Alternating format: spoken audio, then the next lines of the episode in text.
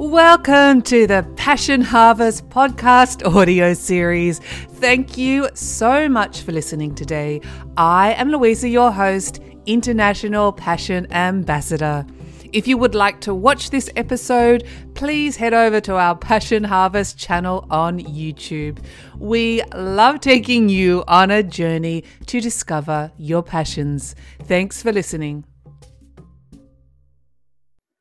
Hello, passionate listeners. Welcome to Passion Harvest, where we try to inspire you to live a passionate life. Oh my gosh, I'm so excited about our very special guest today, Dr. PMH Atwater.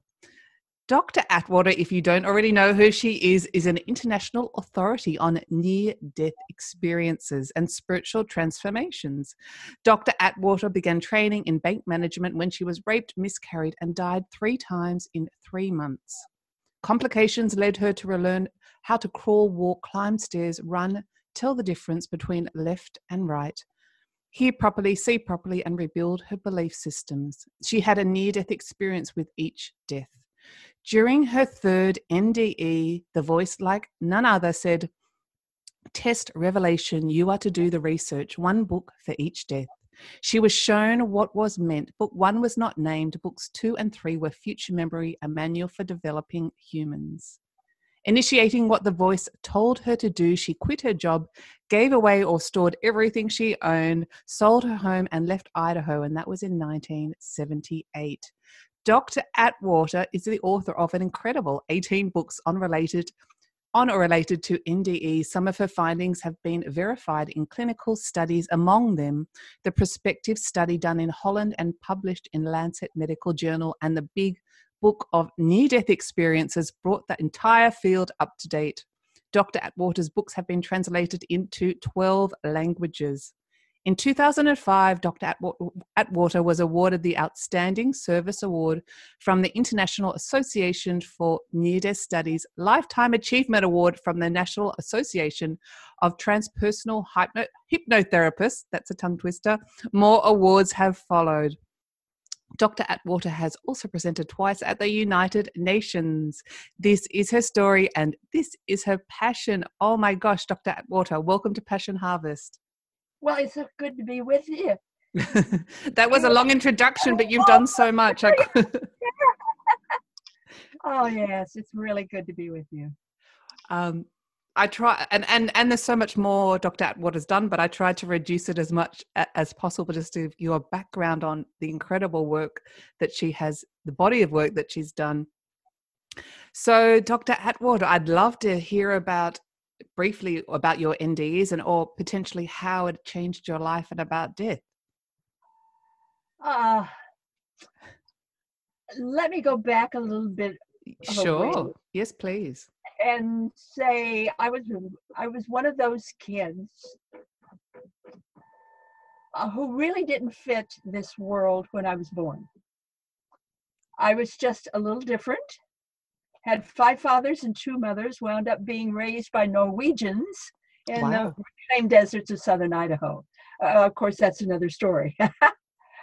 uh, so, being a little bit different, I was born with synesthesia, which means um, um, the limbic uh, in my limbic system in my brain was a little bit different. So I have blended or or different kinds of of um, sensations, uh, senses. And I also had dyslexia. So um, I taught myself how to read and write. And um, the, the, synesthesia, well, you kind of get used to it and you just sort of deal with it. Um, I grew up um, wanting very much to know more about life I had many opportunities to do that. And we won't go into those, it would take weeks. Um, just sort of let me redu- reduce that very quickly sure. here. There's no hurry.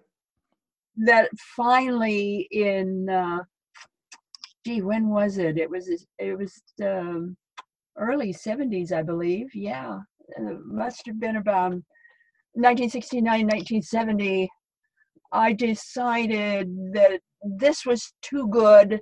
I wanted to share it with everybody else. So I started um, um, an organization called Inner Forum, and um, that was to explore metaphysics, the esoteric, um, uh, all all these different and strange and unusual and wonderful and scary parts of life what our brain can do what our spirit can do.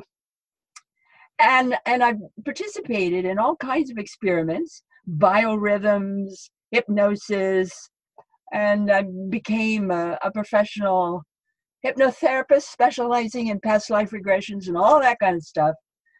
And um, I went around to all the major religions in our city in Boise, Idaho, the, the different ministers, told them what Inner Forum was, what our purpose was to give uh, real solid information to the general public, not this scary stuff you buy on a newsstand or weird stuff. And so I never had any problems with religious people at all. Yeah. Uh, because I honored them and uh, included them in my world, so to speak, and went to the state of Idaho and um, then um, made um, Inner Forum, Idaho's first nonprofit metaphysical corporation. Yes. so you were a thought leader in every way. yes uh, and dealt with people by the thousands. You know, I never did anything small. I always, I don't know why, but I, because, because it was never enough that I could do things. It was never, never enough that a few people could do them. I wanted to know how everybody did them, what, what everybody felt and thought and experienced. That was that was important for me not just my world, but everybody else's world. So with that, with that goal, again, um, Inner Forum touched a lot of lives and did a lot of good. And why I reached that day when I suddenly decided I wanted to be a bank manager, I don't know. wow. I did. I I was working at a, in a bank at the time, and I was a form a forms analyst in the analytical department at the bank. Um, and I just um, I wanted to be a bank manager, so I enrolled in the American Banking Institute, and I was taking classes, and I thought, wow, this is a whole new world you know, I was even going to college for the first time in my life to the um, uh, to to this section where there was math and science and I just felt like I'd found my new world. And then I was raped and got pregnant and miscarried. Um, that was in 1976 and in 1977 um, yeah, I died three times because of all the complications. Later that fall, I I had to re relearn what it was like to be a human human human being and and and be on planet Earth. and be you know living in a body again and living in this world again and um, my my first death was um, January 2 1977. And in those days, we had heavy snowfall and ice in, in southern Idaho. Um, they don't get the snow now like we used to get, but we used to get, you know, really big snowfalls. Yeah. And it, it, it was difficult to get any help. And when I uh, finally did get some help, it wasn't that great. And I w- I wasn't doing well at all, but I had I had a lot of problems um, being able to convey that.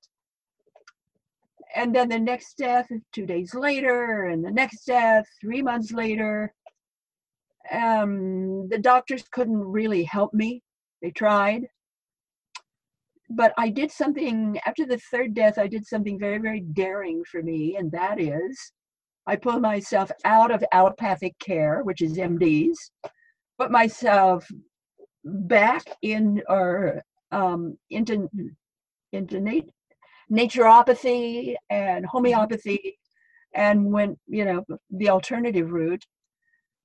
And um, at first i was getting worse instead of better. I didn't know then that um, when you're when you're working the natural way it backs out of your body the way the problem got in and i didn't know that so when it backed out i just was in real crisis and got worse and worse and worse and worse and worse until oh gee it must have been the first part of november in 1977 my friends were very concerned about me so they packed me up like a little baby and and took me in a van up to seattle washington to seattle center where they were having the Mind Miraculous Symposium. That's where such luminaries as Elisabeth Kübler-Ross and Dr. Brugh Joy and Uri Geller and all these very famous people were there. But the oh, the first speaker paid my way and saved me from forever thinking I was crazy. And that was Dr. William Tiller, the physicist at Stanford, and um, I can't remember much about his talk. It was called The Eternal Now. But at the end of his talk, he was absolutely convinced, Louisa, that that everything happened at the same time in the same space. It was all simultaneous. And that simultaneity could be understood could be understood understood through through physics yeah. and that um, that he could show through physics what it actually um, the energy of that what it actually looked like so he flashed onto this giant screen i mean it was huge like five stories tall i mean it was a giant screen maybe not quite that tall, but almost. From memory, yeah. exactly what I saw in my third near death experience. Wow. Exactly. Exactly. And I jumped up from my chair and ran out and collapsed under a foyer light and kept kept saying, I'm not crazy. I'm not crazy. I'm not. He saw it too. He saw it too. I'm not crazy. And from that moment on, I got well um, was able then to uh, begin the process of integrating my experience and facing what I was told to do in my third near death experience. I was told to be a researcher, and I thought, you got to be kidding. Who in their right mind is going to be a pioneering researcher in this kind of weird field? You know, that this just seemed totally illogical to me but I thought, okay, okay. you listened. You know, I was told to do it. I'm gonna do it. So, um, yeah. I uh, one of the first um, trips I took was to Chicago, Illinois, where I met Elisabeth Kübler-Ross at the O'Hare Airport, and we sat down like a couple of school kids and to, and talked. Her plane was late, and I told her all about my experiences, and she said, You are a near death survivor. She did not use the word experiencer, survivor. And, um, and, and then she told me the pattern of the experience. Um, she validated my life, my work, um, um, everything I'd been told or felt or seen. She validated that for me and that was that was the okay. She never said anything about Raymond Moody. Mm-hmm. Uh, didn't mention his book. Nothing. Um, she just talked about the experience, and that that's launched me. And after that, um, yeah, I walked out on my life in Boise, Idaho. On the same day, I was to receive a bank promotion. Oh, gosh. In those days, a bank promotion was a big deal for a woman. Yeah, I was about to say, especially mean, for a woman. Big deal. I walked out on it. I sold a house I had just bought, gave away or stored everything I owned, and uh, packed up my little Ford Pinto with, um, you know, some clothes and uh, some food and a ladder and a vacuum cleaner. what was what was the ladder for? I don't know. it seems somehow important to me that I have a ladder. Okay. And pictures of my children. And um, uh, what I needed to sleep on the floor. And, and a big box full of food and and all of my records you know um, from from the business files and everything all of my records and uh, and I left. I just walked out of of my life in Idaho, journeyed first to the west coast to watch the sun set silver over the Atlantic, and then and then zigzagged all the way across the United States, fulfilling all my childhood dreams and wishes. That is absolutely wonderful.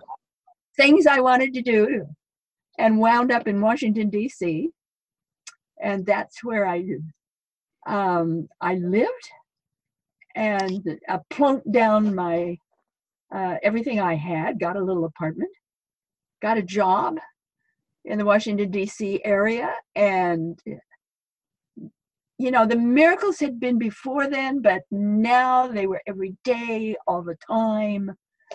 Um, to give you just a little brief example of what that was like. Yes, please. uh, you know, you apply, you apply at the employment agency, and you're given various places to go to, and you know, introduce yourself and apply for a job. Mm-hmm. And and the first job I was given, I knew that was going to be my job. So I just laid down in DuPont Circle on the grass with my purse over my chest and my hands over it, and I went to sleep. And and I just slept there until the appointment time. Woke up and walked over to to the corner of 20th and I. Walked in, and this is so funny. I'm standing at the door, and I'm I'm looking inside and I saw myself already there. I was seated at the desk. I was walking in and out of the various rooms. I was opening up a file drawer and closing it. And, and here I am standing there, and, and there are two me's. There's the me at the door, and there's the other me that's doing all of this. And I just laughed and I thought, well, obviously this is this really is going to be my job because i'm already there so i walked in and um, applied and um, instead of going to the um, doing anything else i just waited until these people the employment agency called me and said you got the job they want you back so i went back I said I'll be there at um, 8:30 in the morning, and I was, and that was the beginning of these kinds of of um, what would we call them? It's like future memory. I, I think like stepping of out of this world into another world and just discovering um, that planet Earth and the way we live on planet Earth and the bodies we have really operate a little differently. And that there are, are different stages and different rhythms to everything. And it depends on the receptors in our own brain and in our own body to be able to tell which level and what part of all of this wonderful world we, we can live in and enjoy and operate in. And it, it was just marvelous. And that's when I began my research. How, how wonderful. Well, obviously, you, you have tapped into this future memory potentially, as you call it, but it also relates to what you were talking about before about um, there's no past or future, there's only now. Um, right. So and you that, saw your future self, but it was now. It was now. A, which is a great way of explaining that because it's a very hard concept to grasp. I mean, it, it, it was kind of puzzling for me at first to live. And then I discovered, oh, hey, this is really a lot of fun. I really enjoy this. Um, it helped me to learn life from a different angle. It did not prevent trouble, it did not prevent fear, it did not prevent discomfort. What it enabled me to do was understand all of that and handle it in a very positive way. Mm.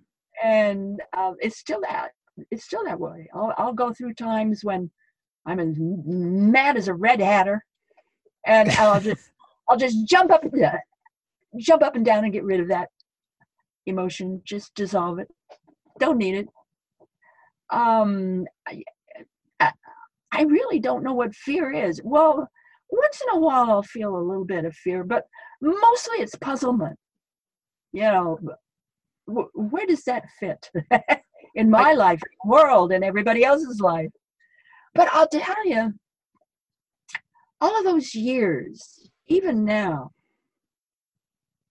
um, interviewing other near death experiencers and uh, um, being with them, thousands and thousands of them.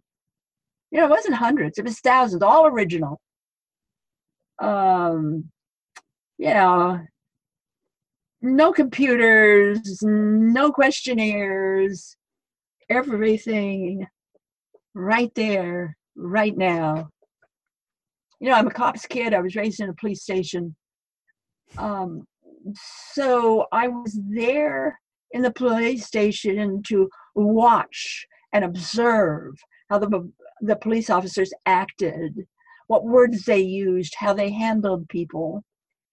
And this is fun to admit. but in those days, I wasn't really that tall. And um, the the the room where they would uh, the interrogation room mm. It had an old-fashioned skeleton key lock on the door which uh, which means you had this large opening and um, I could just bend down a little bit and I could see everybody in there. I could hear everything that was being said. so you peeked through. oh, I did, I did, I did.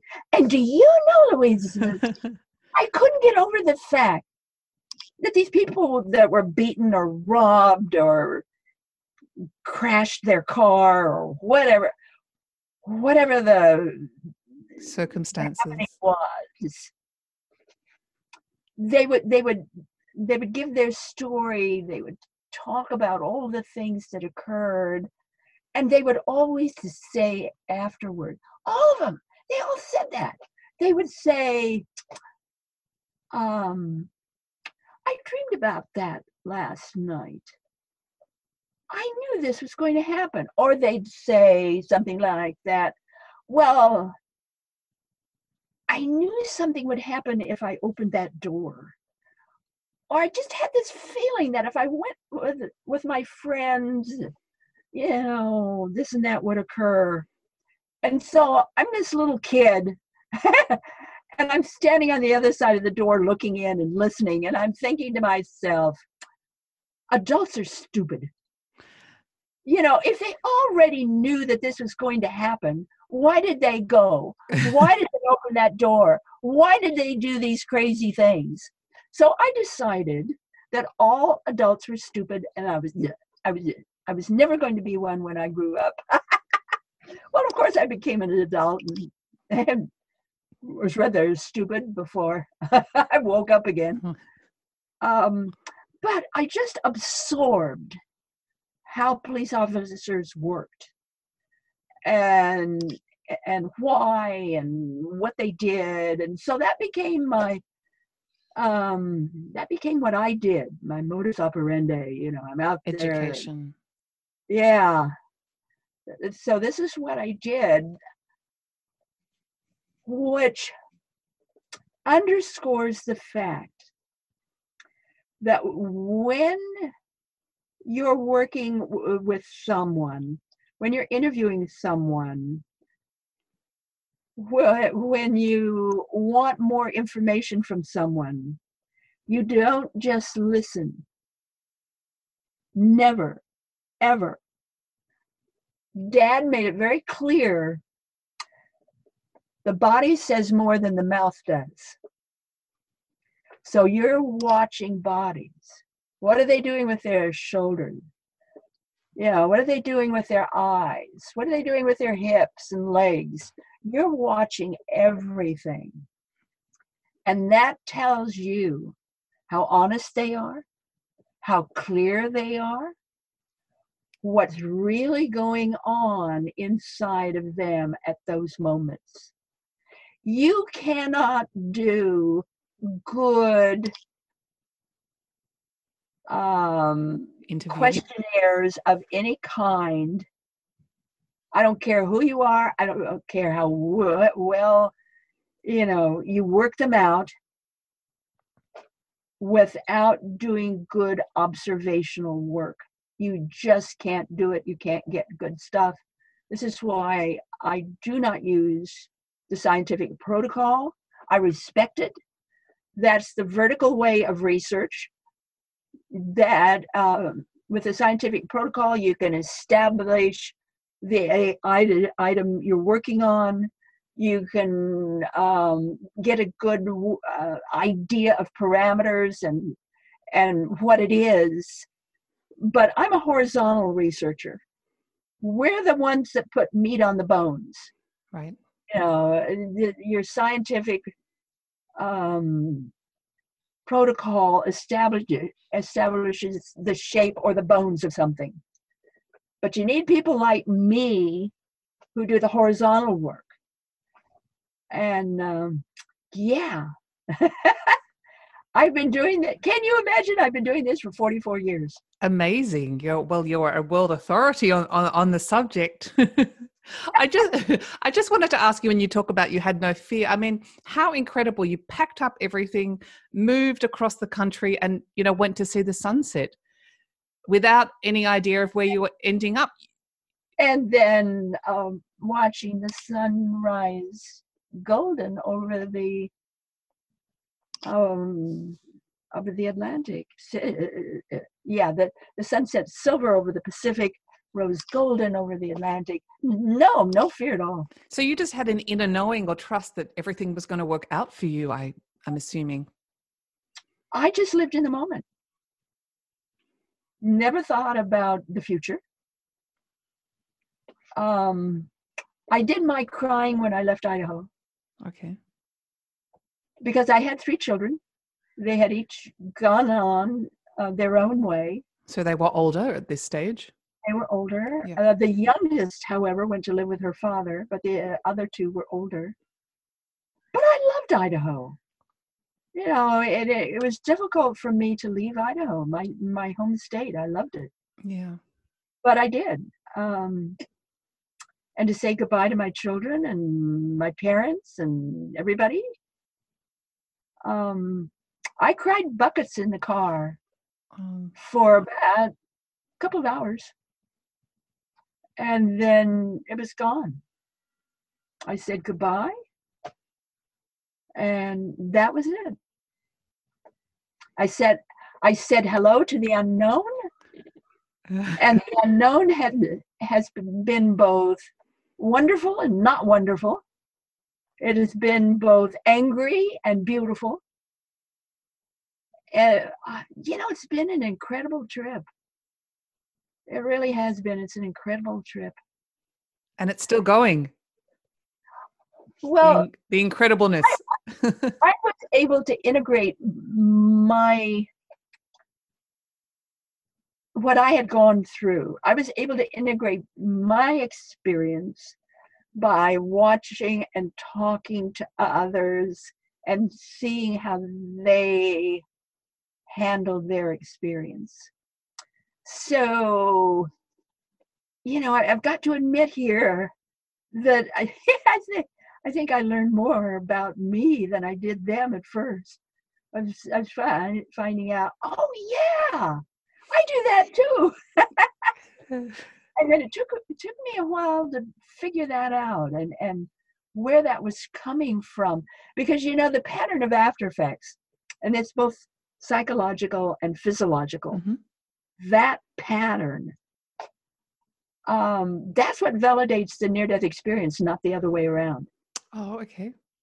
Interesting. That pattern that, that tells you that it was real and it tells you how real and it tells you where those people are now with uh, within integrating their experience because a lot of a lot of people have you know real challenges with integrating these experiences it's not easy hmm. very interesting and what about um, the common thread of STEs or spiritually transformative experiences or heightened psychic abilities after the NDE? Well, um, certainly that's normal. Okay. that's not. From the people I've spoken to, that has been. I was just interested in your opinion on that. That's absolutely normal. Um, most people become more psychic and intuitive afterward most people uh, become kinder and more gentle afterward. Um, most people um, have an affinity for life and know how real it is, nature, and um, you know, um, they become more bonded to nature. It's like the tree, the plants. It's part of your body. It's part of your family. The, the animals, they're part of you. Um, everybody you see is, is, well, every woman you see is your is your mother, your daughter, your aunt. every man you see is your is your father, your brother, you know, uh, your son, and it, it's not it's not that you can't tell differences you can. But you just love them all. You just love them all and you can get yourself into so much trouble. Oh dear you're so misunderstood. Sometimes it's ridiculous. Because you have an overwhelming sense of love for all humanity. Oh, yeah. Mm indeed so. And because of that, I think that's a leading cause of the divorces afterward. Uh, within about five, six, seven years after um, their experience, the average experience experiencer gets a divorce. Mm. they're divorced afterward, so it it can become it can become very very difficult let me give you an example there was this one woman i think she was in missouri but uh, i'm not sure she was a minister's wife she had two kids and she could uh, um, she could no longer go to church on sunday with her husband she would always make up some excuse and she would stay home with the kids. She would go. And I asked her, well, why? Why wouldn't you? I mean, why wouldn't you go with your, sure. your husband? Why wouldn't you go to listen to him? and she she said she was just so oh, kind of sad and she said well i know that what he's preaching is not true Oh, wow. That must be hard. and i cannot sit there and take it and she didn't want a divorce. Uh, you know she she loved the man. She loved her family. She loved her life. But she couldn't go to church anymore for that reason. I i don't uh, you know i'm i'm assuming she got a divorce but i don't know. I don't know. Um never heard from her again. But that sh- that shows the the the pain that can come the conflict that can come uh, you know i don't want to get rid of my mate i love my mate Yeah. but I don't like the way things are going now. It, it, it, it just doesn't fit what I now know to be true. And um, that can cause real conflicts, even with children. L- Um, let me give you another example. This is in my life. Yep. I had three children. My oldest daughter was Natalie. And I was in the kitchen one day, and Natalie uh, came into the room. She put her hands on her hips. Now we're good Westerners, you know, you know, out with it. And put her hands on her hips and and you know, finally pointed at me, and she says, "Well, I like you now, friendlier than you were before, and you're nicer to be around." but you're not mom, and I want mom back. Well, yeah, we we we looked for that woman for years, never did find her. we both decided that she must have gone somewhere. She's gone. what happened to her? Um, that can be a real issue. I've been in a lot of people's homes, more than I can count and it the family is so mixed up with this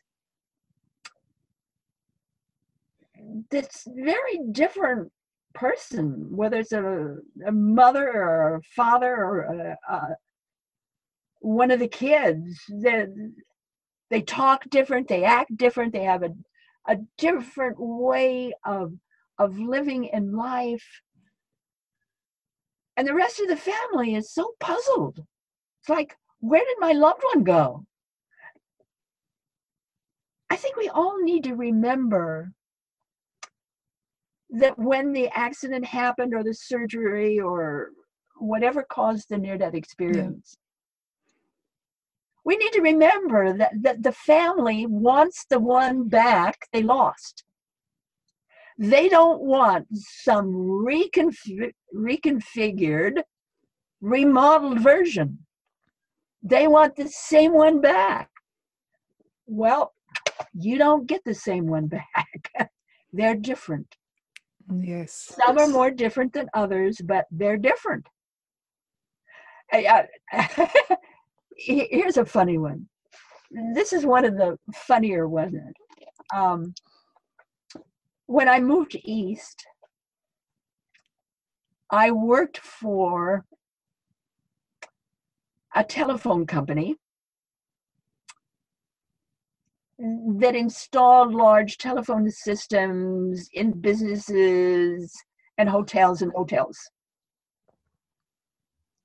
So my job was to visit these sites and help the people there learn how to run the machines and um, do a lot of troubleshooting. So this one time I was in Macon, Georgia. Macon, Georgia is just south and a little bit east of Atlanta. It is really heavy, heavy southern. Okay. So, so keep that in mind. We're in the deep south. and I'm farther, you know. so I'm I'm working my job, and, the, I finally had a coffee break. So I walked down to the truck stop, and I have a I have well no I think it was like a lunch. Anyway, I walked down to the truck stop, and in in the middle of the restaurant part were were just chairs and and and tables. So I picked one and I sat down and I was reading from my paperback. And I was just eating and reading and not paying any attention to anybody. This guy comes up to me. I swear he was as wide as he was tall. big guy. And he says, Is anybody sitting in that chair with you? I said, No, no, I'm here alone. Can I sit in that chair? And I thought, Well, okay. I couldn't see any reason to deny him sitting in the chair. He sat down in that chair, you know, put, put, you know, put his elbows on the table, looked at me right in the eye, and he says, "I want you to know, I still take, I still chase women, and I still drink beer." Oh my gosh! but I also want you also want you to know all about the time I died. So he told me this incredible story. Then he got up and left. I don't know this man. He doesn't know me. He has no idea I'm, I'm doing research. Okay. Nobody knows. He just felt, for whatever reason, that he needed to tell me his story. And uh, they came out of the woodwork like that, Louisa. Oh, easily over 65% of my research base came that way. Wow. This, this, let me give you some more examples of how crazy this was. I, I was working a job in the DC area. I went to get into this taxi cab, and it was driven by uh, a man, I suppose, from the Bahamas. I don't know where he was from, but he had the darkest skin I've ever seen. I didn't know human human skin could be that dark. I just didn't know. As the first time I've seen human skin that dark. Yeah. And he looked at me and he said, he pointed his hand like this. I know you died. I can see it in you. Gosh. That means I can tell you all about the time I died. And he told me all about his near death experience. How incredible. And you were asked to come back to do the research anyway. How incredible. That, that's the way it went. All over. It didn't matter where I was. I was working another job. It was construction, and I was with a whole group of people, and and uh, um, the roof caved in on on the on this room that we were in, and here's all, all this water coming like a waterfall, and things are falling apart, and and two women in this in this office that I, th- I think we were supposed to be in, whatever the room was, said, Oh, this is like the last time I died. And so Gosh. we started talking about their near death experiences. And, and they would bring in their kids and they would bring in their boyfriends or their husbands. And we would all talk about it together. I'd hear their point of view. I'd hear um, I'd hear all kinds of points of view which is what I wanted. I didn't want just one person's point of view. I want everybody's point of view. And it just week after week after week didn't matter. Year after year, I finally decided that I must be wearing some kind of sign on my back that said, Tell me all about your near death experience. because that's the only way they could have known. Isn't know, it? It's amazing. magic. And in some way, it probably um, helped you with your own experiences, as you said. Oh. You you know you you, you gave to each other. Made all the difference in the world for me understanding myself and what I went through, what my family was going through. But it also helped me to better understand people and our various natures and our, our various responses and impulses and um, how people respond to things. You know, um, we have all these glorious stories, and they're incredible stories about near-death experiences. Yes. But we don't, we we don't take the time to look at the after effects. What what was it like afterward? Yes.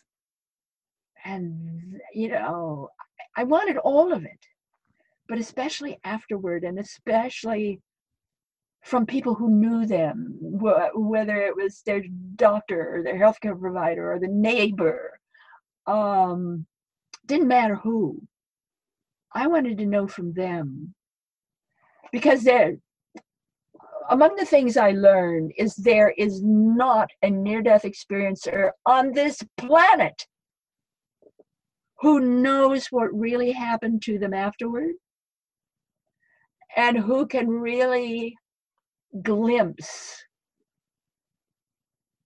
how very much they have changed.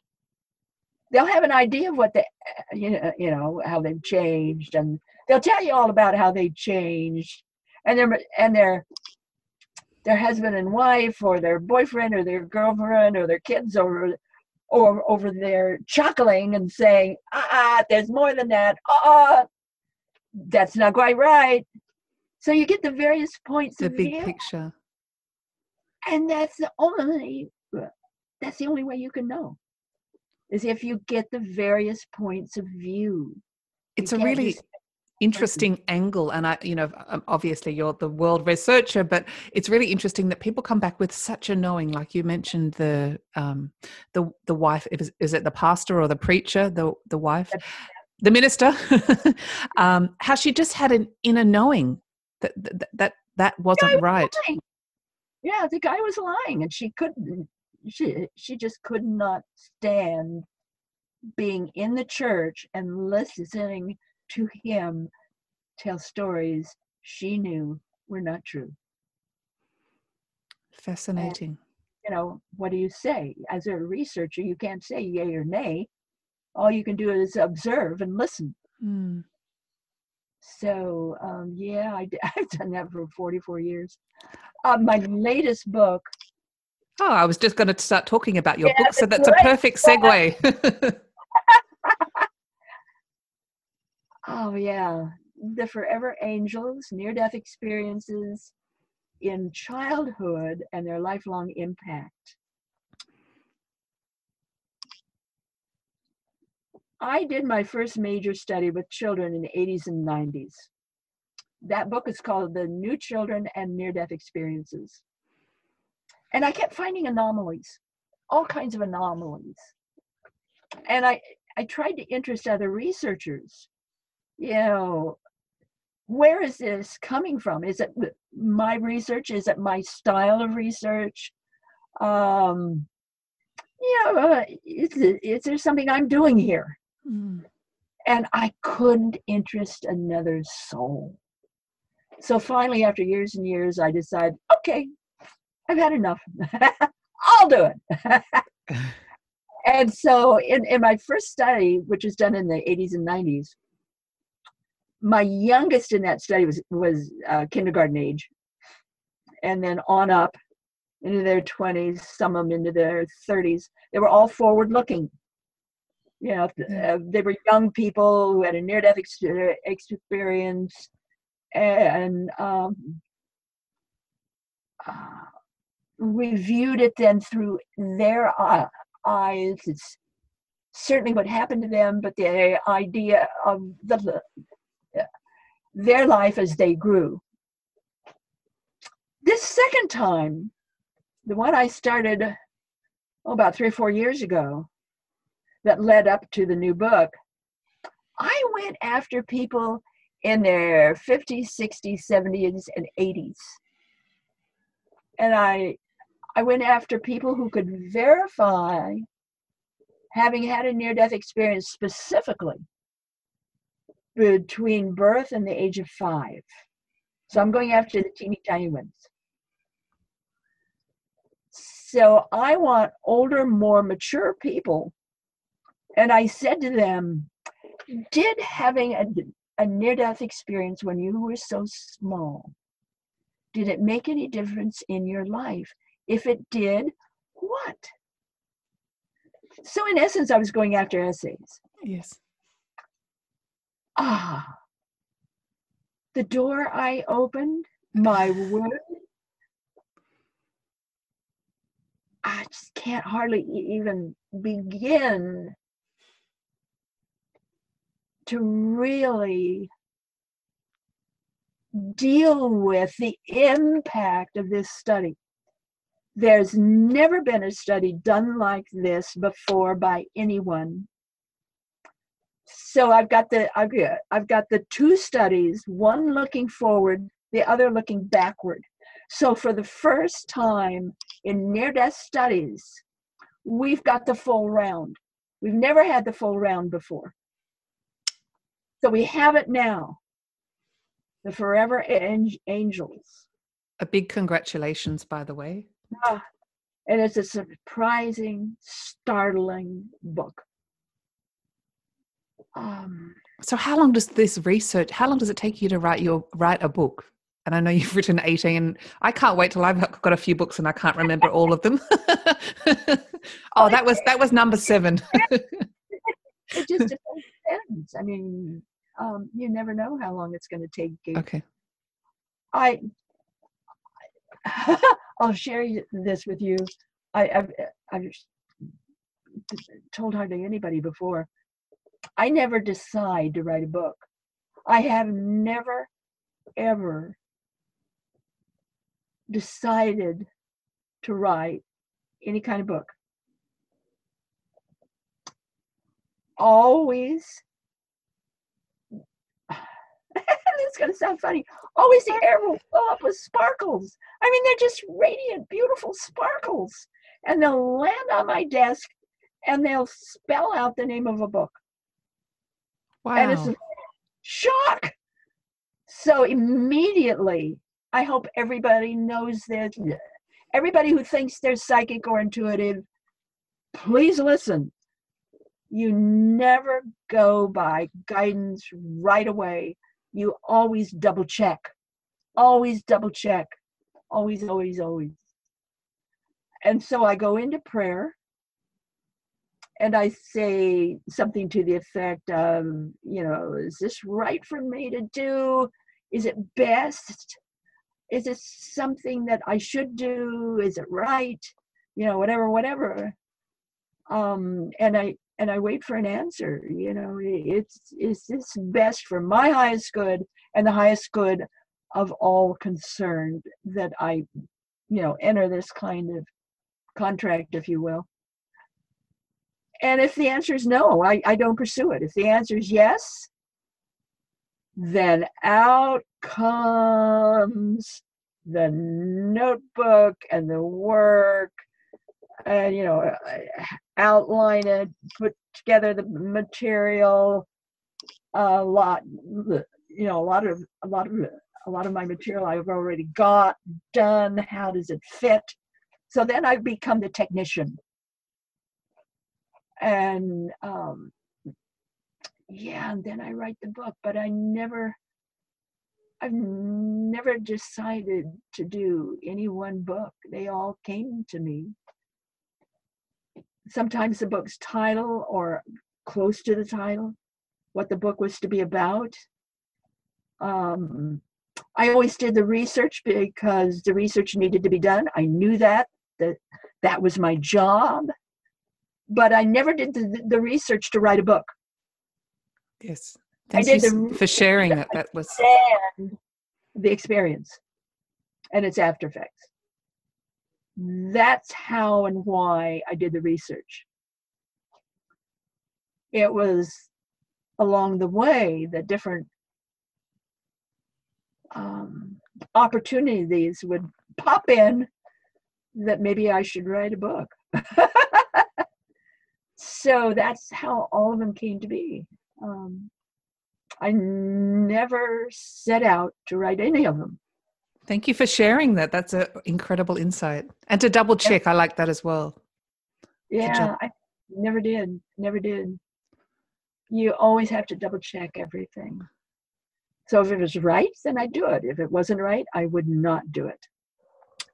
So that's how they all came to be. But I was I was doing the research because that's what I was told to do. I was told to do the mm-hmm. research by that voice like none other. Um, my sense is it was of God, but all I knew was that voice was beyond the universe. It was beyond creation. It was beyond thought. It was beyond anything you can think of. That voice is what breathes me. Literally, it's what breathes me. And it's that voice that I follow. So um, that voice said I was to be a researcher, so I am. Thank you for sharing that. That was lovely. I know we have, well, we don't have limited time, but you know, what is time? But I, I just wanted to quickly touch on your book, Future Memory. And you mentioned this when you, when you went for the job and you saw yourself in the, the oh, yeah. career. Just, I mean, everyone, many people, aside from all this incredible, what we've been talking about, but uh, you know, everyone wants to see into the future. How do you obviously buy the book and read it? but if you just don't mind explaining a little bit more how to tap into that other dimension or other realm Future memory is one of the after effects of near death experiences. Okay. It is the ability to live the future before it occurs. Notice I did not say see, hear. Right. No. I didn't say any of those terms. I said live. And live it in detail like me standing at that doorway. And I saw myself working at that business. And I saw myself doing all those things. I was living the future before it occurs. Um, let me give you another idea, uh, another concept of future memory. This is on myself. My husband and I were live, living in Williamsburg, Virginia. It was a, I think, a Saturday morning. Um, and I heard the phone ring. I got up and went to answer the phone. My, my husband and I were seated together at sort of like a breakfast nook. I got a and answered the phone and the and the guy was there um coming down to teach various people in my husband's business how to advertise land and he wanted to know if i would be a part of that i said well sure yeah i'll be a part of that and he um, gave me when I was to be at Howard Johnson's restaurant, what time, and they would go over the details there. So I said, Thank you very much, and I hung up the phone. And then I, I went back and sat down at the table, and I, um, I and, and I started talking to my husband about the phone call, and he put the newspaper down, and he said, what phone call? I never heard a phone call. I didn't see you get up and go to the phone. And I'm looking at him kind of puzzled. You didn't hear the phone? hmm. So I went on, uh, on about my business. And on the day that this was to occur, the meeting, I heard the phone ring, went to the phone, and it was this guy. Same thing. When we were supposed to meet at Howard Johnson's at such and such a time, time, and he'd go over my schedule. And I put the phone down and I started laughing, and I said, "Hmm, this is interesting." So I hurried up and, and I finished uh, uh, and got in the car, drove over to Howard Johnson's, and and and everything I did was I had done before. And one of the things I had did, done before is that I had went into Howard Johnson and I couldn't find him. And I turned around and there he walked in these doors surrounded by a bevy of women. So I rushed down to Howard Johnson's. I entered the place, couldn't find him. And I stopped and I said, Oh, I know what's going to happen. Oh my gosh. He's going to come in those doors surrounded by a bevy of women. So I turned around with great flourish. And sure enough, in he walked, surrounded by a bevy of women.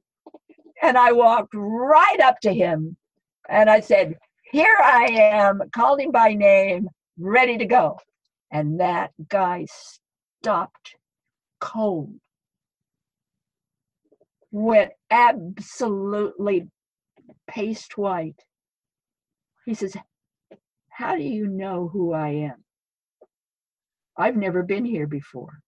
I just got down here. I just called you. How can you know what I look like? so, what did you say?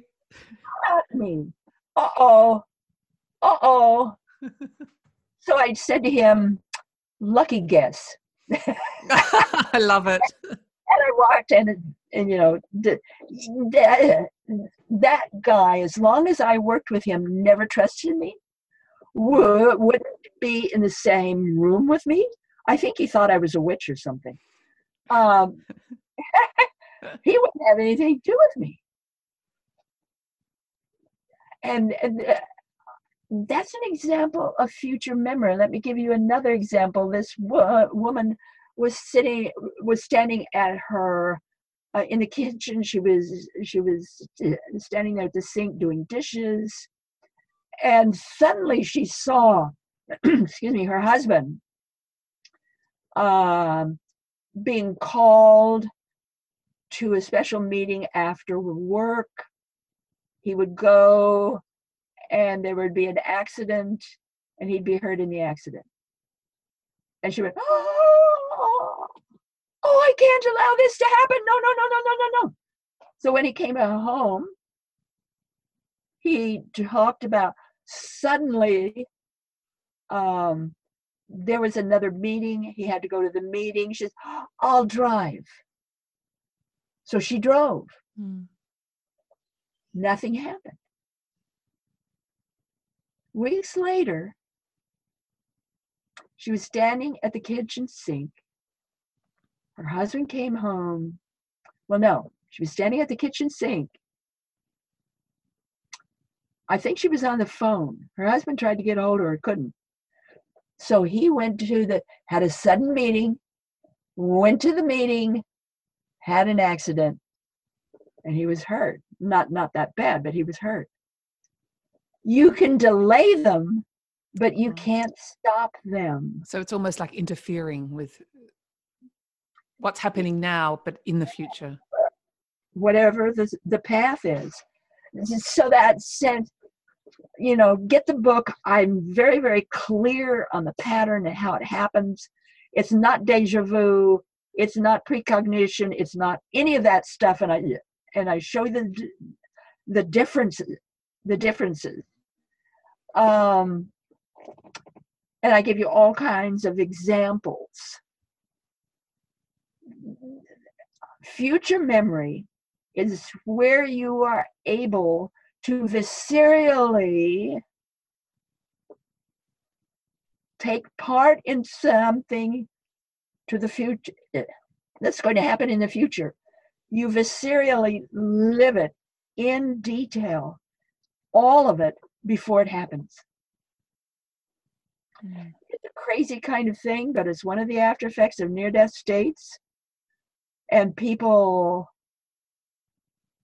go through it not fully understanding what's happening, but realizing this is different, this is weird, this is odd, why is this happening? Somehow we seem to be, once you've gone through a real change, that is to say, a transformation of some kind that begins to alter your nervous system and your brain. Somehow that can also alter your sense of being in the world. That I'm speaking physical. I'm not speaking of what you think or what you feel. I'm not talking about psychic or intuitive. I'm talking about the physical being in the world is somehow altered. And mm-hmm. it's almost as if you walk to the tune of a different drummer, literally. And um, you know, I, I've been you you can get to the point where either you can con- control or alter time. Uh, I've done that many times myself, especially if I'm driving somewhere and I want to get there quicker. All you have to do is become your car become the road, become the air, become the scenery. Totally and fully absorb it until you are it. And you'll be there quicker than you could ever imagine you could be there. It's just so smooth and so easy harms no one. And it's if if you it's as if you're writing time or it's if you somehow become time itself. Um, I do it every once in a while, especially when it looks like I might be late to an appointment yes, yes, yes. I'm going to well. practice that. well, it shows you how to do it in the book. yes. Dr. PMH Atwater, is there uh, anything else you'd like to talk to the Passion Harvest audience about? Oh. Aside from this, could be a, a whole 20 years episodes. is there something specific you'd just like to tell them? Well, you know, one of the things I've learned um, it's like near death experiences, near death like experiences, spiritually transforming experiences. There's a number of them that are that deep and that and that incredible seem to change how we view time, how we view life, how we view self, and put it on put us on a different track of love and compassion. And it's like that becomes our world. You know, I'm not really interested in new age stuff. and that kind of thing because this becomes a lived experience. It, it becomes your life experience. It becomes you. Um, it becomes all of you. It's not it's not a part of you has heightened or done different things. It's like all of you begin you you you begin to walk to a tune, tune of a different drummer if you will it's like all of you somehow shift in time and space to where you're operating a little bit differently. I'm not suggesting here that you become weird, although sometimes you think you are, or that you become another person. It's like it's like the person you are becomes more fully integrated with the person you were always meant to be. It's as if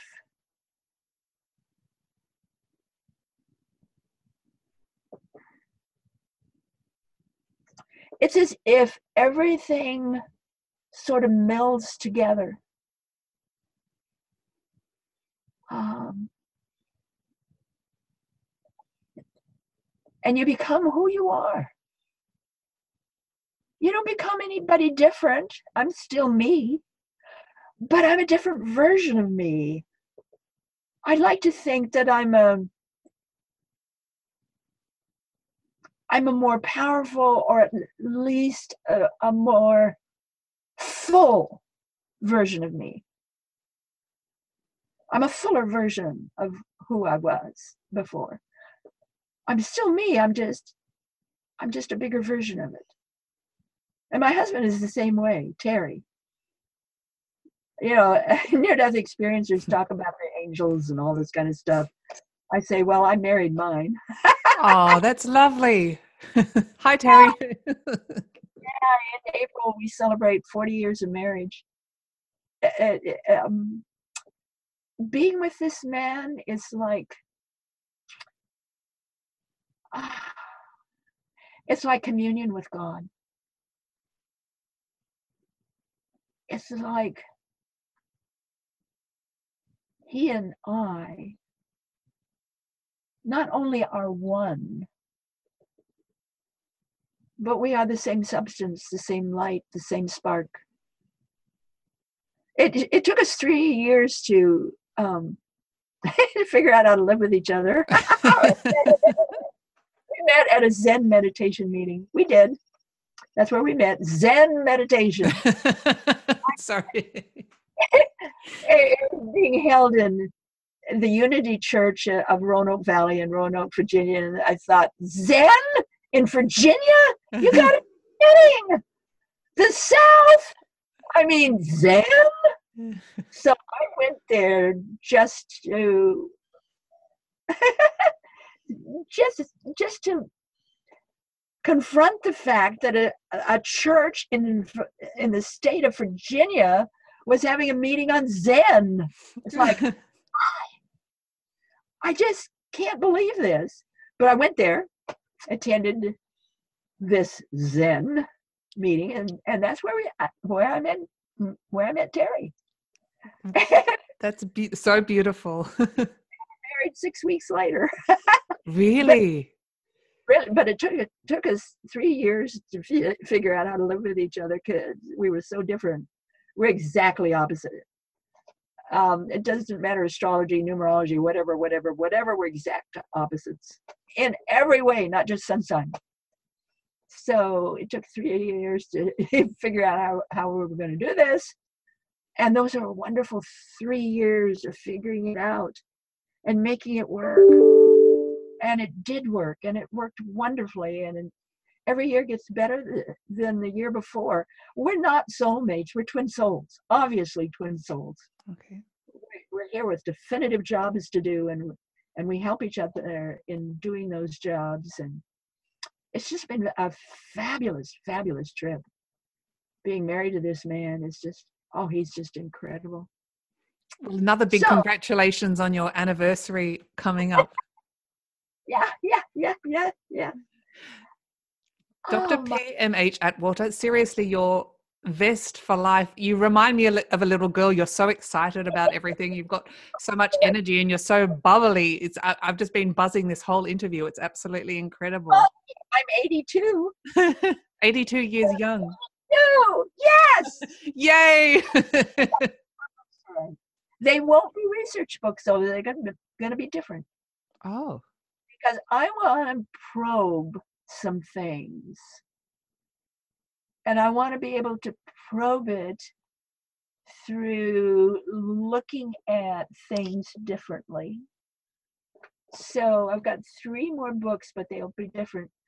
Um, the Forever Angels, um, near death experiences in childhood, and their lifelong impact. That really is the capstone of my near death research because it is so confrontive and it's so illuminating and it's so right there with what's really going on in, in near death experiences, and especially with children and how they view life. Very different, very different. A little tiny one between birth and the age of five will not behave like any other child. I don't care it's a tween, a teen, an adult, completely different than any other near death experiencer. They're totally different. And um, they, they come back smarter than the average person. They come back with synesthesia, uh, with multiple or different sensing abilities. Many of them come back with, um, they begin to abstract. Let me give you an example of abstraction. Um, this is a, a, child, a first grader, um, again in the state of Georgia, drowned during first grade, drowned about halfway through school, you know, it's finally able to come back to school. Um, I don't know what they're doing in Australia, but in the United States, when when kids come, you know, first grade, what are they yes. reading? See, spot, run. Yes, they're learning. Shame. This boy comes back reading Greek mythology, fully understands it, wow. goes up to his teacher and asks her, why was the book Robinson Crusoe ever written? He's abstracting, dealing with you know, huge, broad conceptual understandings. I don't know about Australia, but in the United States, there is no school in the United States that is prepared for first graders who can abstract. Not that I know of. Everybody read this book. And suicide ideation is high, high, high, high, high. We've got to face this. We haven't done it. We've got to face this suicide ideation afterward. Why? I believe it's because ah, they want to go back. They're homesick for heaven. They want to go back to where they came from. And you've got to understand how a child thinks. A child does not think that suicide is wrong a child thinks that they were in this beautiful world, this very, very loving world, when they were not breathing. Now that they're breathing, this world isn't as loving. It's not as nice as the other world. Aha! The way to get back is to stop my breathing and I'll be back there. Mm. That's a child's logic. They don't have an adult logic. So when you look at the longing or the desire to commit suicide to go back, it is huge. And we've got to look at this. I have a whole chapter on that book on PTSD versus NDEs. We've got to look at the whole picture. We can't just look at, at the psychic stuff, the visionary stuff, the incredible intelligence that they come back with. We have to look at the whole picture. Everything. Same way with adults. You cannot look at how they've been transformed. You have to look at what they went through to get there. Um, And if you do, then you get a much broader and bigger picture of life, of death, of soul, of universe. You get a much bigger picture of what it's all about and why we're here. Fantastic. Thank you so much. That was just a beautiful way to end the show. PMH, Dr. PMH Atwater, thank you so much for being on Passion Harvest. I've loved every moment of it. thank you, dear. Bye. bye bye. Thank you very much. That is the end of our passionate episode. Thank you so much for listening. And please subscribe, leave a review, tell your friends, and spread the passion. As always, every day may you be more and more passionate.